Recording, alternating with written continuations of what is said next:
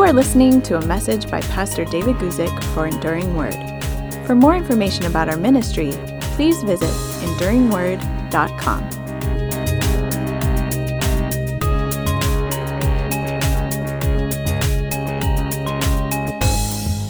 at Forest Home. It's a wonderful retreat facility in the San Bernardino Mountains of Southern California. And the late start is due to the fact that we had some technical problems and may continue to have some technical problems. We're going to do the very best that we can for this particular live Q&A. Uh, what we do on Thursday afternoons is as much as I'm able to, I gather together with our YouTube audience and we begin with a time where I start with a lead question. And our lead question is um, something that comes in by email, social media, whatever it might be. And then we go on from there and take whatever questions that you, our audience, write into us. And so I am here in what they call the green room. It's a place where speakers and worship leaders and such get together before each sessions. I'm here for a week long family camp. And as part of our family camp, we have uh, uh, not we Forest Homes Family Camp. I'm the evening speaker, so every night this week I've been speaking to the group, and the theme for this particular week is a campy Christmas, and so it's been great. I've been able to do some wonderful Christmas messages here at the end of July and enjoying that time. Okay, so what I'm going to do today is deal with our lead question, and our lead question comes from uh, a questioner named Mary. Mary, and I'm reading this from the laptop that's here on my lap, particularly a question from Mary having to do with judgment. And here's the question. Um, after saying some nice things about my commentary, Mary asks this question based on Matthew chapter 12. Hold on just for a minute here. I think I'm good. Do you want to come and say hi to everybody? Sure. This is my wife, Inga-Lill. She's been just making sure that I've been getting started with the technical Yes. difficulties. Seems like it's going pretty good. So far, so good. So we'll see so how good. it goes. Okay, I'll see you after lunch. All right, see you later. Bye bye. So, this is the question that comes in from Mary. Again, after saying some nice things about my commentary, Mary asks this question based, based on Matthew chapter 12, verses 36 and 37. Okay, this is Matthew 12, 36 and 37, where it says, But I say to you, for, for every idle word men speak, these are the words of Jesus, I should say, they will give account of it in the day of judgment. For by your words you will be justified, and by your words you will be condemned. Mary asks this question Can you clarify the day of judgment and how it may relate to our reward in 1 Corinthians chapter 3? Well, Mary, in answering your question, I'd go back to Matthew chapter 12 and just kind of set it in the context. Verses 36 and 37 of Matthew chapter 12 are the words of Jesus to the religious leaders of his time and place, specifically to the Pharisees that are mentioned back in verse 24. These religious leaders saw the remarkably powerful, and if I could also add, the remarkably compassionate work of Jesus. Uh, Jesus had just freed a man who was demon possessed, and at least two of the effects of that man's demon possession was that he was made blind and mute. And that man who was demon possessed was freed from that demon possession. And with that great authority and great love that Jesus has, Jesus set the man free. The reaction of the Pharisees to that amazing miracle, full of the power and compassion of Jesus, the reaction of the religious leaders was to say that Jesus was in league with Satan. So Jesus responded to that accusation. And in verses 25 through 29, he exposed the very bad logic that lied behind that accusation. First of all, Jesus pointed out that it made no sense for Satan to side against Satan, to fight against Satan. Number two, Jesus said that if the only way to cast out demons is by the power of Satan, then how does that explain um, how the exorcists among the Pharisees did their work? And then number three, Jesus pointed out that these demonic deliverances actually show that Jesus has come to defeat the power of Satan, uh, not that he's in league with it. Then Jesus gave those religious leaders a very solemn warning the warning of the danger of the blasphemy of the Holy Spirit. Now, I'm not going to go into that in any great depth right now. We have some other videos that speak specific, specifically about the blasphemy of the Holy Spirit. But their hardened rejection of Jesus, that was evident in their very depraved ability to see the good and powerful work of God and then to say, This is the work of Satan. That meant that they were committing, or perhaps that they were in danger of committing, the sin of the blasphemy of the Holy Spirit. And that is the hardened, settled rejection of the Holy Spirit's testimony regarding who Jesus is and what Jesus has done for us. Then Jesus warned them of coming judgment in light of all of that. So it seems best to say that the judgment that Mary asked about in Matthew chapter 12 is the ultimate judgment, what we sometimes call the great white throne judgment that's mentioned in Revelation chapter 20, starting at verse 11.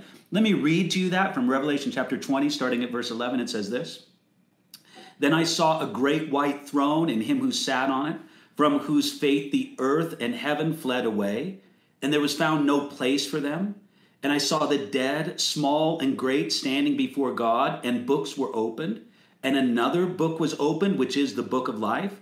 And the dead were judged according to their works by the things which were written in the books.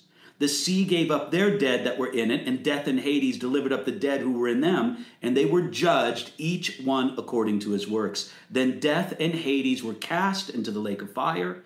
This is the second death and anyone not found in the book of life was cast into the lake of fire. Now, this is the ultimate judgment the division between heaven and hell. This is something that no one escapes, and the religious leaders that Jesus spoke to in Matthew chapter 12 were in grave danger of ultimate and eternal destruction. What Jesus is pointing out in that verse where he says what we talked about here in verse uh, 36 and 37 but I say to you that for every idle word men speak, they will give account for it in the day of judgment. For by your words you will be justified, and by your words you will be condemned. Jesus wanted them to know that their words were not small, insignificant things. Their words accusing Jesus of being in league with Satan, th- those words revealed their hearts and they would have to give account for those words and the heart behind those words on the day of ultimate judgment. Therefore, it was a very good and compassionate thing for Jesus to give them this warning in hopes that they would listen. Okay, now Mary asked, How does this relate to our reward in 1 Corinthians chapter 3? And Mary, I'll just have to say that I think it's speaking about two completely different judgments. 1 Corinthians 3, I think Mary has in mind the verses 10 through 15. So let me read that to you. Uh, 1 Corinthians chapter 3, starting at verse 10. Paul writes, According to the grace of God which was given to me as a wise master builder, I've laid the foundation and another builds on it. But let each one take heed how he builds on it. For no other foundation can anyone lay than that which is laid, which is Jesus Christ. Now, if anyone builds on this foundation with gold, silver, precious stones, wood, hay, straw, each one's work will become clear, for the day will declare it, because it's revealed by fire. And the fire will test each one's work of what sort it is. If anyone's work which is built on it endures, he'll receive a reward. If anyone's work is burned, he'll suffer loss, but he himself will be saved as through fire. This judgment described in 1 Corinthians chapter 3, uh, very much like the judgment that Paul later describes in 2 Corinthians chapter 5, verse 10. This is a judgment of reward. It's not a judgment of salvation. But because clearly what's being judged in 1 Corinthians chapter 3 is each person's work. Not the individual themselves, but what they have done or may have not have done for the sake and the cause of Jesus through their lifetime. So, really, Mary, uh, I, I just want to bring it down to this that the judgment Jesus described here in Matthew chapter 12 was the ultimate judgment 1 Corinthians chapter 3 seems to describe a judgment that's only relevant to believers, a judgment for how they have lived their life. Now, I have to say that it's really sort of a sobering thing for us as believers. And really, any kind of warning or uh, speaking of judgment should be exactly that. It should be something that's kind of sobers us up, that gives us some calm consideration. Because simply put, that it is possible for a believer to have a saved soul and at least to some degree a wasted life. What a terrible thing. A saved soul, but a wasted life. And the judgment seat of Christ, which we sometimes call, according to 2 Corinthians chapter 5, verse 10, the Bema seat of Christ. That was a place where ancient Roman cultures sat in judgment. Uh, we will be judged by that, and our lives will be judged. It's important for each believer to carefully consider how can I honor Jesus Christ with my life? How can I further his kingdom and bring God the most glory in that way? Because I will be held to account for that. Now, again, it's not a judgment that the believer will face versus heaven and hell, but it's a judgment regarding reward in the age to come. And even though we're not fundamentally or primarily uh, governed or uh, motivated by that aspect of reward, it has something to do with it. Of course, we care. We care. We care about the reward that we may or may not receive on that last day. So, Mary, I hope that answers that question for you. Thank you for writing in that question. Uh, we like to be able to get to whatever questions we can. And in just a moment, I'm going to turn my attention to the questions that come in over our live chat. Uh, sorry for the little bit late start that we got today. I want to say particularly sorry to our TWR 360 audience. They may have been anticipating us getting started, but we're very grateful for the partnership that we have with TWR 360 and the wonderful work that they do all around the world. Okay, now let me say one more thing before we get into the questions that have come in on the live chat. I want to welcome you all to myself here in this unusual setting that I have. I'm in a particular room at a conference center in the mountains of Southern California, the San Bernardino Mountains and the retreat place is called Forest Home. And one of the reasons I love coming to this retreat place is it's a retreat center with a very rich history. And part of its rich history, it's not just about one or two events, but many events. Part of its rich history is that it was right here that Billy Graham had what some people call a landmark experience with God, where he came very close to giving up the ministry and losing his confidence in the authority and in the trustworthiness of the Bible, the Word of God. And very faithfully, God saw Billy Graham through that sort of crisis, that crisis or testing of his faith. And I think that there's a really wonderful, untold story behind that. It has to do with a man who's that I greatly admire, and I've been a great admirer of his ministry, even though he passed on to glory well more than 25 years ago. This man is J. Edwin Orr. So I want to recommend a video to you on the same YouTube channel. The video is called The Landmark Experience of Billy Graham, uh, the untold story of Billy and Dr. J. Edwin Orr. Look that video up. I know that Devin's going to put it in the comments here so you can click onto it. Don't look at it right now save it and look at it later. Stay with us on our live chat right now on our uh, on our Q and A. That's going to last approximately till the top of the next hour. Uh, stay with us here, but look that up. We'll put it in the details of the video as well. That video, I think, is well, it's my effort to tell the story of what God did right here at this place, Forest Home Conference Center, with Billy Graham and the late Dr. J. Edwin Orr, and and how you can find the messages that Dr. J. Edwin Orr and Billy Graham delivered as both the morning and evening speakers at a uh, college prep briefing retreat uh, here in 1949. So, anyway, I recommend that to you. And Devin's put it in the comments. We'll put it in the details of the video as well. All right, with that, let me go to the questions that you have submitted on the live chat and that have been forwarded to me through our moderator, Devin. Let me sort of get a little arrangement here so I can look down and take a look at these things. Sorry for the shakiness there. I've got my um, iPhone on a little stand that I use, uh, and it's perched just on a chair and on top of a little box. So I tried to set something on the chair and it looked like an earthquake was happening here. No earthquake here in the San Bernardino Mountains, but I'm looking over here and seeing that Andromeda, uh, Andromeda, perhaps is a better way to say it, asks this question When I'm praying, is it okay to ask for the salvation of many people at the same time, like my family? Or is it more powerful if I mention the name of each person one by one and a phrase? Well, Andromeda, look, I, I do think that it's more meaningful to pray name by name, person by person. But the prayers in general are not meaningless and insignificant. I remember that the Apostle Paul mentions a few times in his letters that he makes mention of people in prayer.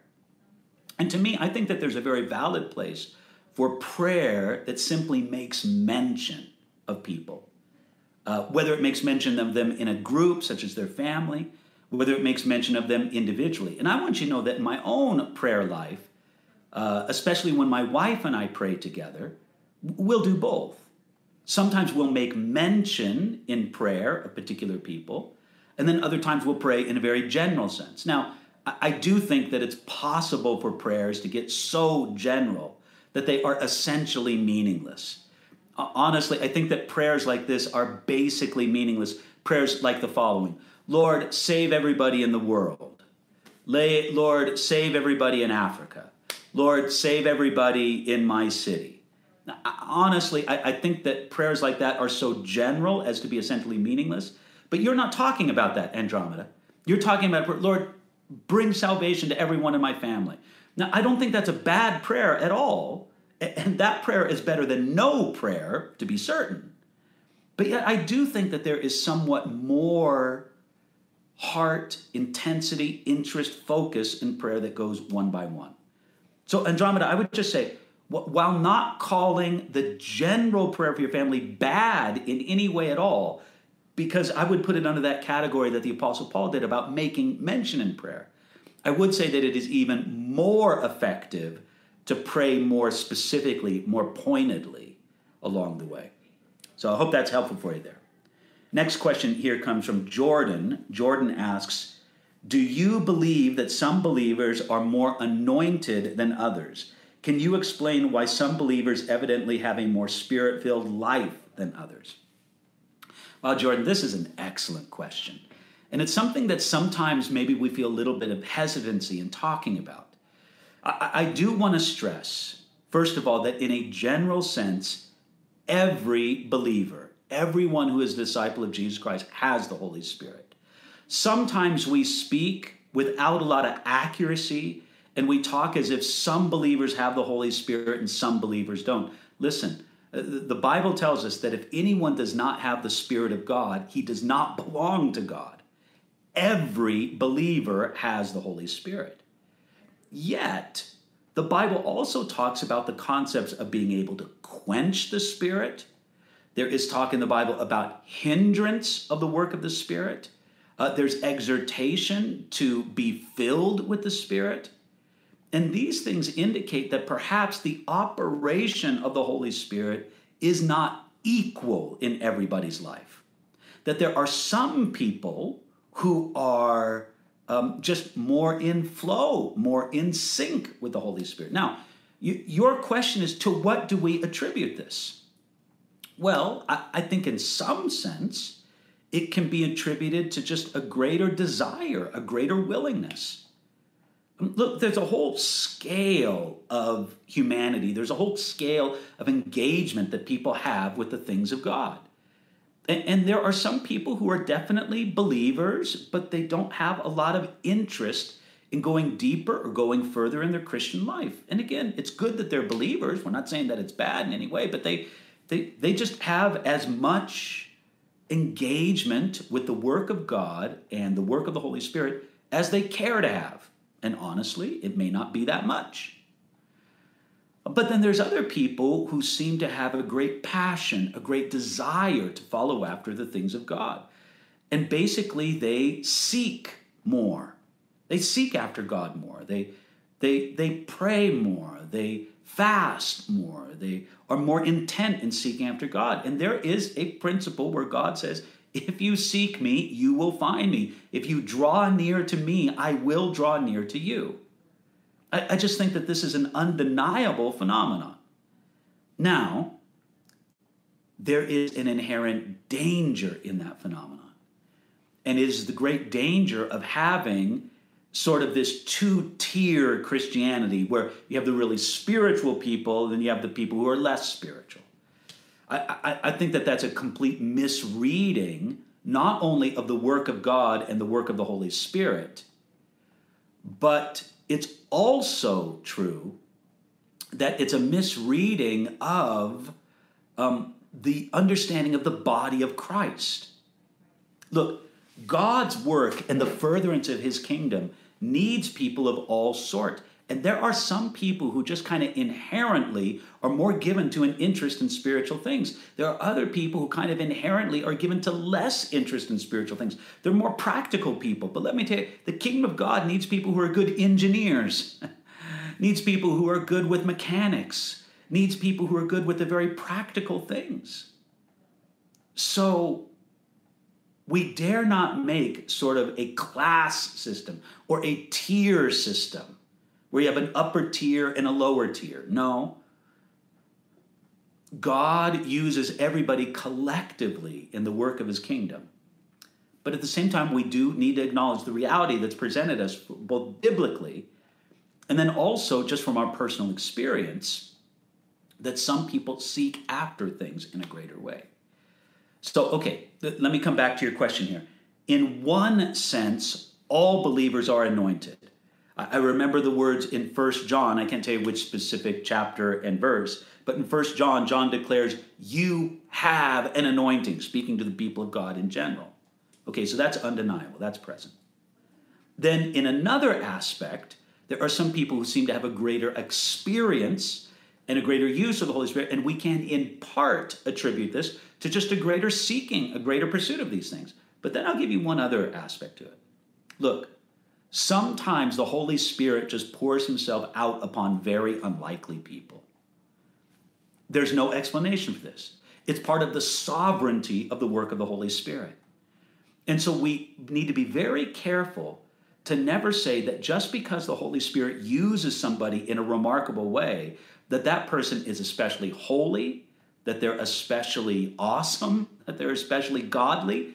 Maybe yes, but maybe no. Again, because the Holy Spirit has a way of simply using people in a unique and powerful way, sometimes completely detached from that individual's work um, or, or godliness, I should say.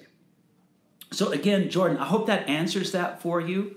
Um, there is a difference number one, everybody has the Holy Spirit who is a disciple of Jesus, who is born again by God's Spirit. Uh, some people seem to seek the things of the Spirit more than others, and they are thus rewarded. But then the Holy Spirit, thirdly, can sometimes just do unusual things, sovereign things that we can't quite explain. Okay, let me go into the next question from uh, Zermaldo. I hope I'm pronouncing your name correctly. Listen, let me just say, I, I um, am very aware that we have quite an international audience. I'm very happy about that, but it does mean that sometimes the names that come to me, I'm not too good at pronouncing. But I'm so pleased that we have an international audience on our weekly Q&A. Anyway, uh, Zermaldo asks a timeline question. What happens first, the Gog and Magog war or the Armageddon war? Okay, so, Ronaldo, um, that's a difficult question because I don't think that there is a conclusive answer to that question biblically.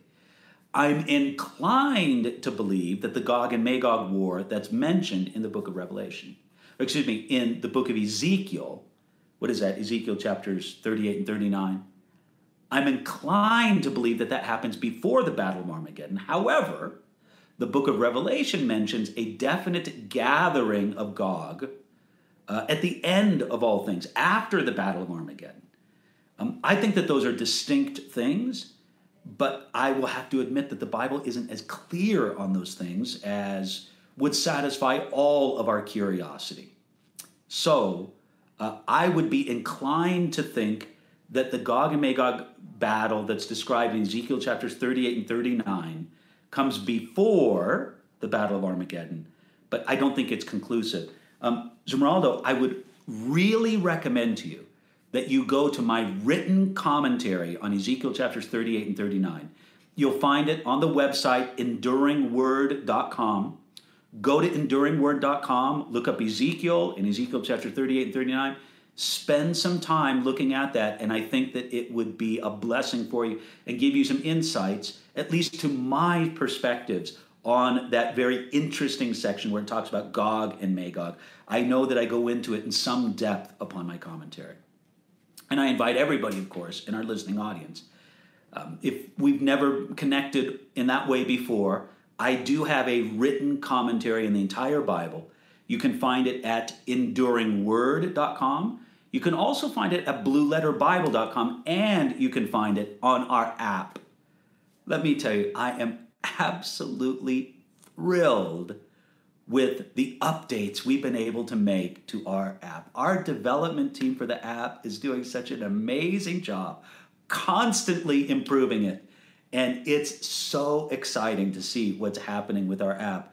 I believe that when you combine both iOS and Android, we have something like half a million downloads of our app. It's completely free. Did I need to mention that? It's completely free. And of course, our website's completely free. We don't even have paid ads on the website. We want it to be a great user experience. So that, that's how we uh, work through that and get our biblical content out there. Um, okay, so I hope that's helpful for you there, Zimraldo. Uh, Anahui asked this question. Hey there, Anahui, nice to see you. Um, Anahui asked this question what does it mean in Ephesians chapter 6, verse 18, to pray in the Spirit? Um, again, uh, uh, let me read to you Ephesians chapter 6, verse 18. It says this praying always with all prayer and supplication in the Spirit, and watching thereunto with all perseverance and supplication for all saints.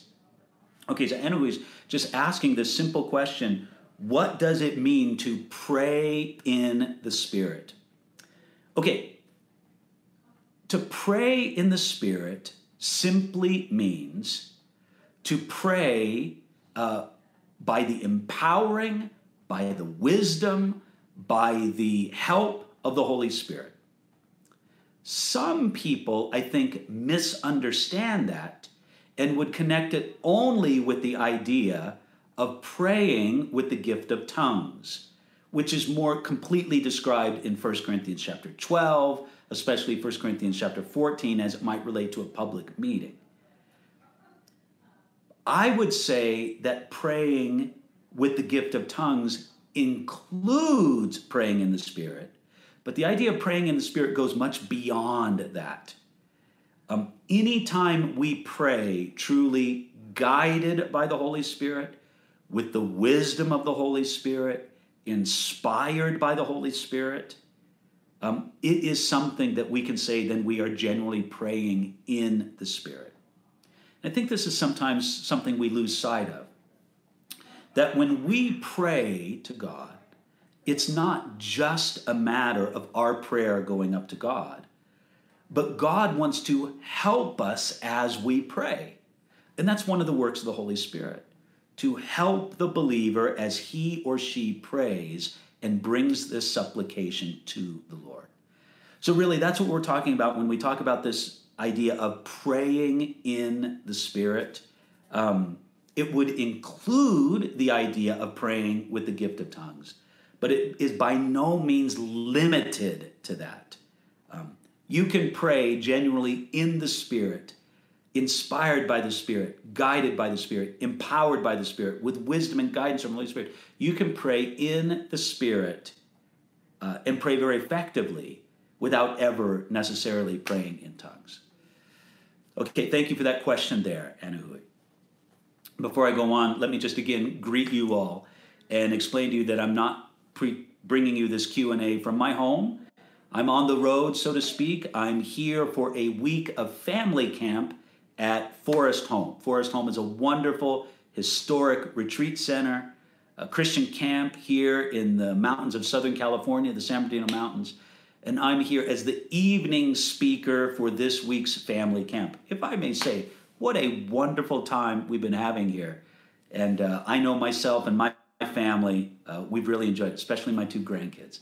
They've enjoyed this time immensely. So that's why I'm in a different place and why we started a little bit late because of some technical challenges with that. Let me continue on here with a question from Zoen, who asked this question Is Jeremiah chapter 16, verse 16, a prophecy fulfilled in Jesus' ministry? And then here's the verse Behold, I will send for many fishers, says the Lord, and they shall fish them. And after I will send for many hunters, and they shall hunt them from every mountain, and from every hill, and from the holes of the rocks. Well, so that's a great question. And I want you to know that as soon as you ask that question, and as I give it through the quick read through in my mind, I would say I have no idea what you're talking about with that. So I'll tell you what I'm going to do is I'm going to look it up on my commentary. So what I'm going to do is I'm going to go to Jeremiah chapter 16. So here I am with my uh, laptop. I've just come to enduringword.com. I'm going to Jeremiah. That's chapter 1. Here's Jeremiah chapter 16 let's see what I'm going to talk about here. See what I wrote on that when I went through the book of Jeremiah very carefully. Let's see what my comments are in Jeremiah chapter 16. Okay, I'm going to read to you here from the New King James Version. Behold, I will send for many fishermen, says the Lord, and they shall fish them.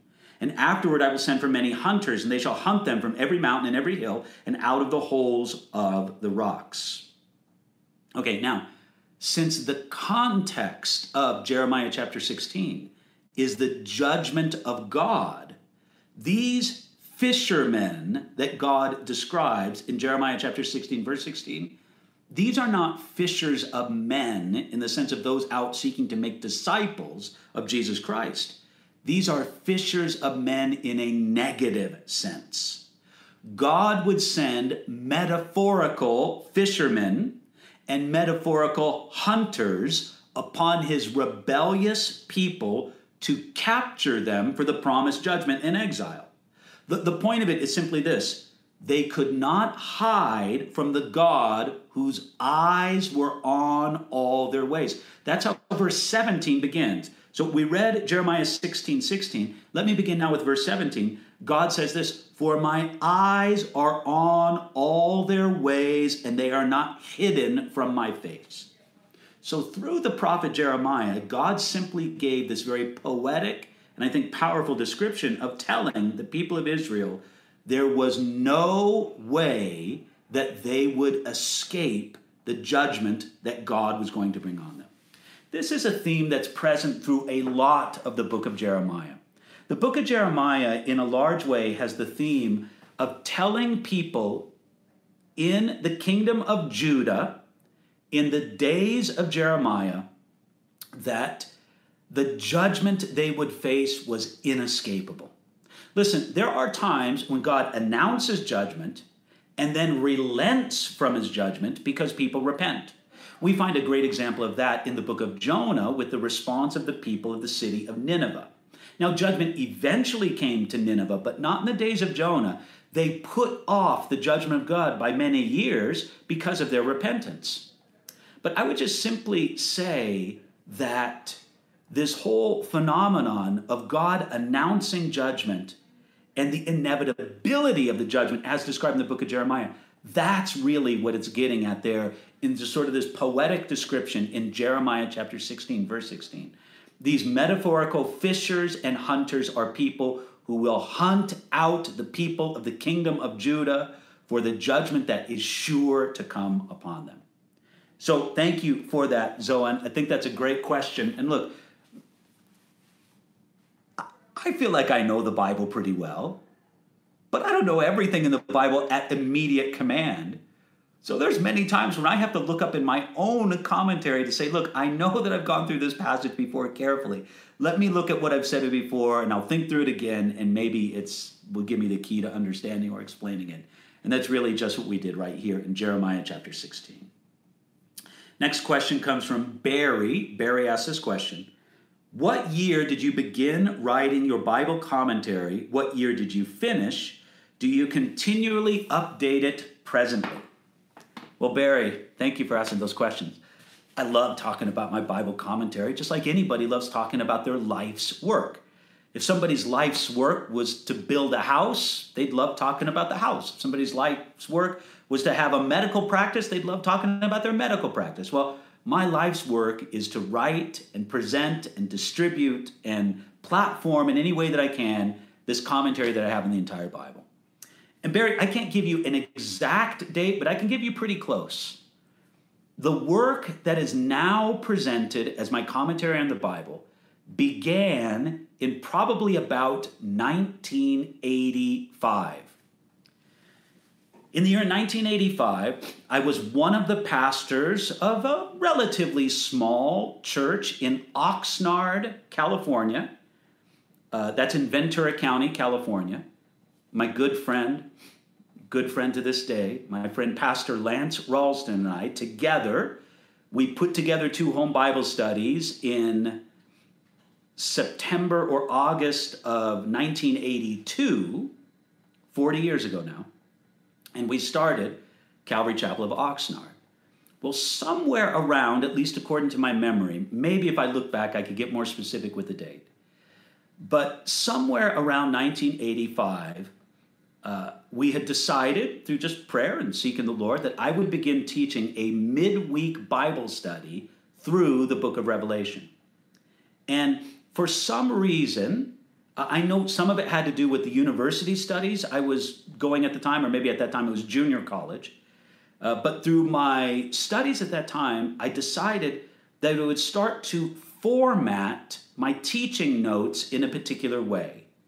You know, beginning with a Roman numeral and then going in outline subheading. I think in community college, I picked up this way of outlining, and it just seemed to make sense to me. So I decided to apply that way of outlining to my teaching notes, my teaching preparation.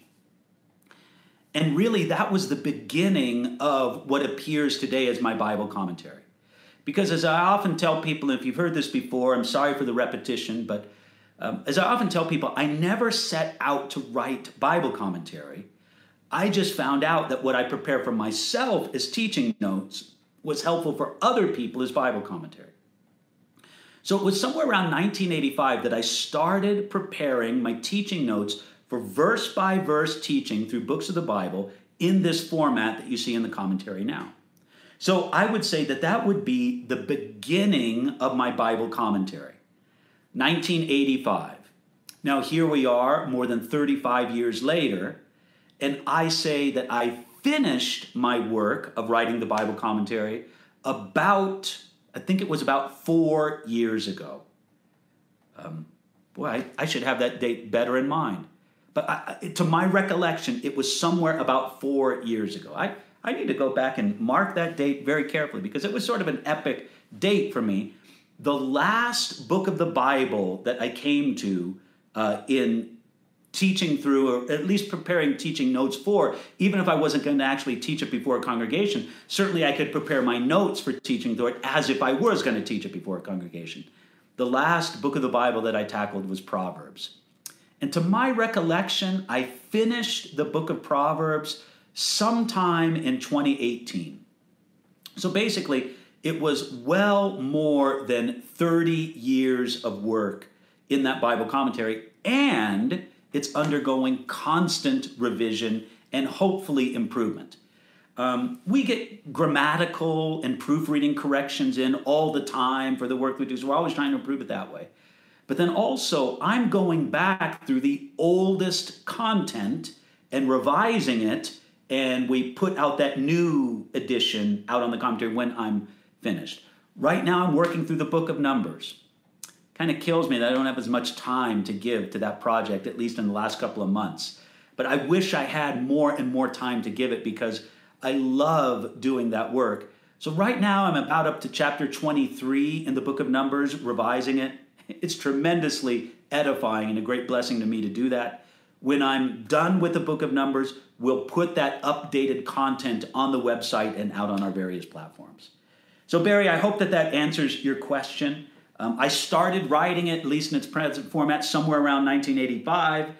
Uh, I finished it somewhere around 2018, And yes, I am constantly revising it and updating it, both with small corrections, you know, a mistake here and there, misspelled word, bad reference, something like that, um, with small corrections, but then also with substantial revisions to the best of my ability as I can give it time. Thank you, Barry, for that question.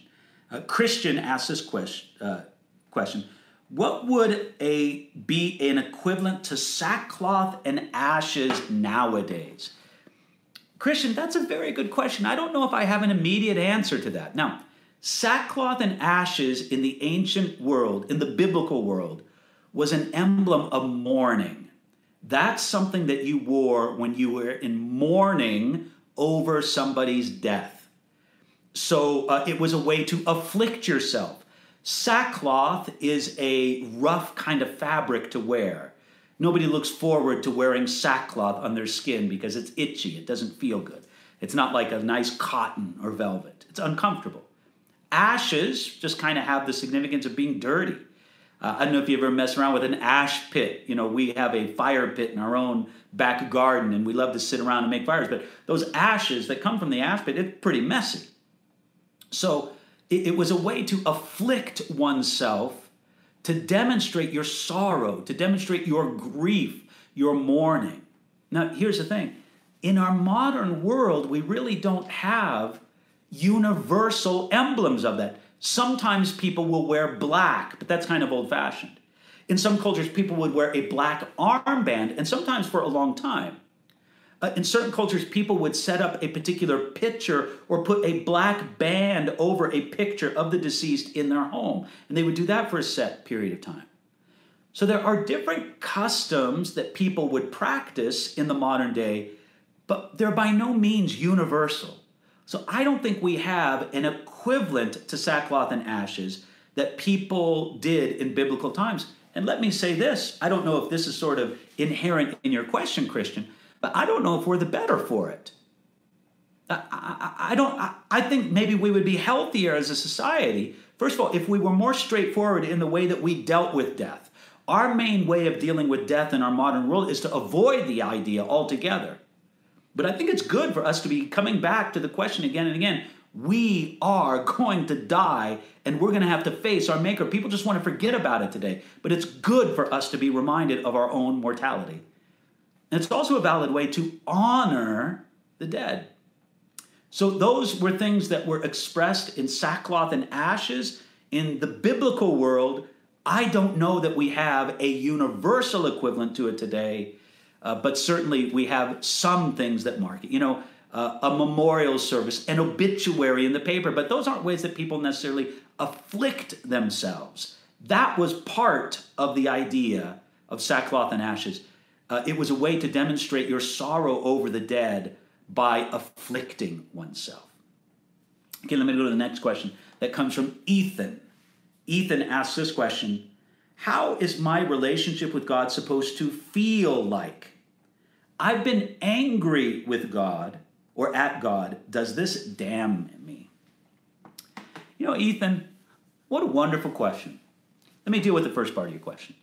What is your relationship with God supposed to feel like? Well, Ethan, let me just ask you what is your relationship with any other person supposed to feel like? Now, I'm not implying that your relationship with God should be just as you might have with any other person, but certainly in some way it's going to be similar. What is your relationship with any other person supposed to feel like? And the answer is just, well, it feels different things in different situations. Sometimes our relationships are so happy and wonderful and beautiful and powerful. Sometimes our relationships are tough and we feel like we're not getting along. Sometimes we get anger towards a person we're uh, in relationship. Sometimes we can be disappointed with the person we're in relationship with. Sometimes we can just be out of our minds in love and happy with somebody that we're in relationship all of these things can be reflected in our relationship with God. Now, it goes without saying, but I need to say it anyway, that the huge difference in our relationship with God is that God is holy and perfect, and any other human relationship that we have with any other person is not marked by that. Ethan, I, I, I don't want to say this in any way that might sound judgmental or condemning, but I just need to lay it out there. Whenever there's a problem in our relationship with God, God is not at fault. Now, sometimes we feel like that. Sometimes we may even put blame upon God. But please understand this God cannot sin, He's never been bad to us. It may feel like it and we may experience it, but it's not true. So there's no one way that our relationship with God is supposed to feel. And Ethan, I'll have to tell you, I feel a little bit suspicious of people who act as if their relationship with God is always beauty and power and greatness, and they never seem to have any difficulties in their relationship with God. It makes me wonder if there's any true depth in their relationship. Okay, that's the one aspect. Ethan, let me answer the different the uh, second aspect. You also say that you've been angry at God. Does this damn me? No, it does not. But you need to be careful with what you do with your anger with God. Listen, Ethan, if you're angry with God, let me tell you what you need to do. You need to tell him so. Now, you need to do it with the recognition that you're wrong and God is right. But if you're angry with God, be honest with him about it. Ethan, you can bring the real you to the real Jesus. You don't have to be fake. You don't have to be phony with God. If you feel angry with God, tell Him so. Just don't think that you're actually justified in your anger. Because you're not. God is perfect. And if there's a dispute between God and me, I'll tell you what, I'm wrong and God's right. But it's good, it's proper, and it's healthy for us to be open and honest in our relationship with God and simply to tell Him and to confess it to Him. Ethan, I think it's completely fine and appropriate for you to pray something like this God, I feel angry with you right now. I know it's not right. I know that the problem isn't with you, it's with me, but I can't deny how I feel right now. I feel angry, and I bring these feelings to you, and I ask that you help me deal with them, and I lay them down before your throne and say, God, help me work through this. I know you're a righteous God, but I can't deny that I feel angry with you because of A, B, and C. And you explain why to God. You can do that. You can be honest before God, and it's a very good thing to do. All right, let me look next to our next question from Ed. Ed asks this question Can you further explain Revelation chapter 6, verses 9 and 11? about avenging the death of the martyrs and the meaning of until the number of their fellow servants who would be killed was completed. Uh, I'm going to read to you now from the New King James, uh, Revelation chapter 6, starting at verse 9. When he opened the fifth seal, I saw under the altar the souls of those who had been slain for the word of God and for the testimony which they held, and they cried out with a loud voice, saying, how long, O Lord, holy and true, until you judge and avenge our blood upon those who dwell on the earth? Then a white robe was given to each of them. and It was said to them that they should rest a little while longer until both the number of their fellow servants and their brethren who would be killed as they were was completed. Ed, I would just simply explain it like this. I believe that this passage from Revelation chapter 6 speaks in broad terms of calamity that will come upon the world in a specific period of time that precedes the glorious return of Jesus Christ. Sometimes we call that the last seven years, sometimes we call it the Great Tribulation, whatever you want to call it. There's a definite period of time that the Bible describes that precedes the glorious return of Jesus Christ. That glorious return is described in Revelation chapter 19. And what's described here in Revelation chapter 6 is part of that. It describes a severe persecution that those who come to faith in Jesus Christ during that great period will have to endure.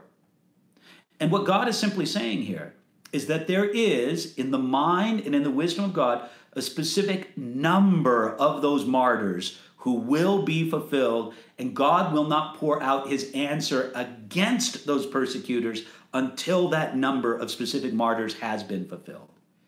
It's a way of demonstrating the sovereignty of God over all of these things.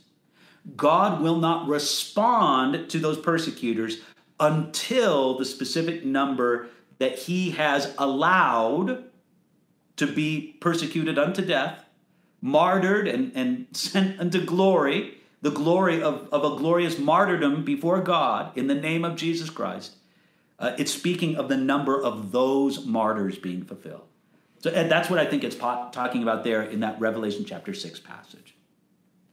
Our next question comes from Rain. Rain asks this question What scripture or guidance should I share with youth who use cuss words but are active in ministry? I don't want to come off as judgmental, but want to open their eyes to this issue. Listen, Rain, um, maybe you and I come from the same generation, but I'm one of those who think that when the Bible says that we should allow no impure communication to come out of our mouth, that especially those who feel some kind of call to ministry should take that to heart and say that we should let no impure communication come out of our mouth. I mean, there's, there's scriptures that speak very much about the importance of the words we say as demonstrations of our righteousness, of our walk with God. And I think it is particularly the responsibility of those who want to represent Jesus Christ and serve the body of Christ by having a call and fulfilling a call to ministry that they should particularly say, I'm not going to use profanity. I'm not going to swear. I'm going to choose better words to express myself. I know that with a younger generation, they seem much less concerned about this. But honestly, I think that they should be concerned. I think it's something that God is concerned. Now, is it possible to make too much of the issue? To act as if a believer or a pastor is going to lose all his reward and if he's going to be cast out of the kingdom of God for saying swear words or using profanity? No, I don't want to exaggerate it, but neither do I want to minimize it either. I I just wonder why those who are serving the Lord just don't aspire to do better, to speak better, and to show themselves, dare I say it, intelligent. It's just so lazy to use all the profanity that people use today. How lazy it is to speak that way. And I don't think it's honoring to the Lord. So, Rain, you asked me what you could say. I would say just, I would just communicate that heart to them but at the same time, we got to acknowledge this. There is a such thing as a well chosen, spirit inspired word of admonishment, word of correction, word of rebuke. Those things are very real. However, there's also such a thing as just nagging. I don't want to be a nag. I might say something to somebody and they understand how I feel about it. If they don't receive it, hey, it's between them and the Lord.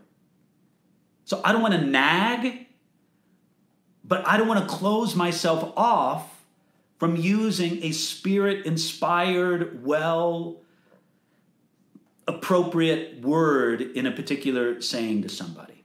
So that, that's really how I see it, Rain. And I, I would just, in general, agree with you that um, especially and I, I think there's a place for this for normal everyday believers but especially anybody who feels called to ministry as a pastor an elder serving the lord they they just shouldn't let as the bible says let no impure communication come out of your mouth. I think that kind of covers it. Okay. Uh, last question i think it is from Anne. Can you please give advice on how to read the old testament without feeling like you're reading a history book? Well, and here's the deal. Sometime when you're reading the, his, the Old Testament, you are reading a history book. But here's the difference it's a history book, all right, watch what I do now, that doesn't just tell you history, it tells you his story. Of course, you put his story together, it says history, but that's just sort of a little word game that we use to explain this sometimes the Old Testament tells the story of what God does, but it tells it in His story. And, and what you need to always keep a mind on as you read through the Old Testament or the historical passage of the Old Testament is what is God's story in the midst of this? What is God doing in this? I see that man did this, man did that, did all the other things, and that's the story of history, yes. But what I'm really concerned is what did God do? And what does that say about the nature of God, the promise of God in the Messiah, Jesus Christ, and the way that God wants to relate to his people right here, right now? So just don't look for the history, look beyond the story to look to his story. Now, I will tell you this, and I myself, and this just maybe look, I was a history major in university. I love the study of history. Uh, right now, I'm teaching a online video history class for a Bible school or a school of missions in Africa. And I'm very excited to be doing that. we're going to be releasing some of those videos on this very same YouTube channel. Some people will be interested, some people won't, but we'll release them nevertheless. Uh, I'm fascinated by history. But even more importantly, I'm fascinated to see God's hand at work in and through history. So I hope that's helpful for you, Anne.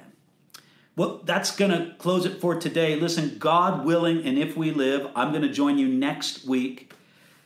Uh, you can pray for us because, listen, sometimes the technical challenges, just like the technical challenges I face today in getting today's program started, sometimes they're very discouraging to me. And they say, look, why do this at all? Um, but uh, once we got started, everything was fine. In any regard, God willing, and if we live, I'm going to do my Q and A next week from Sweden, where I'm going for a conference and then also to visit family. So looking forward to that trip. And again, if everything works out, I'll be joining you next Thursday at this very same time, noon Pacific West Coast time in the United States, whatever time it is for you in your time zone.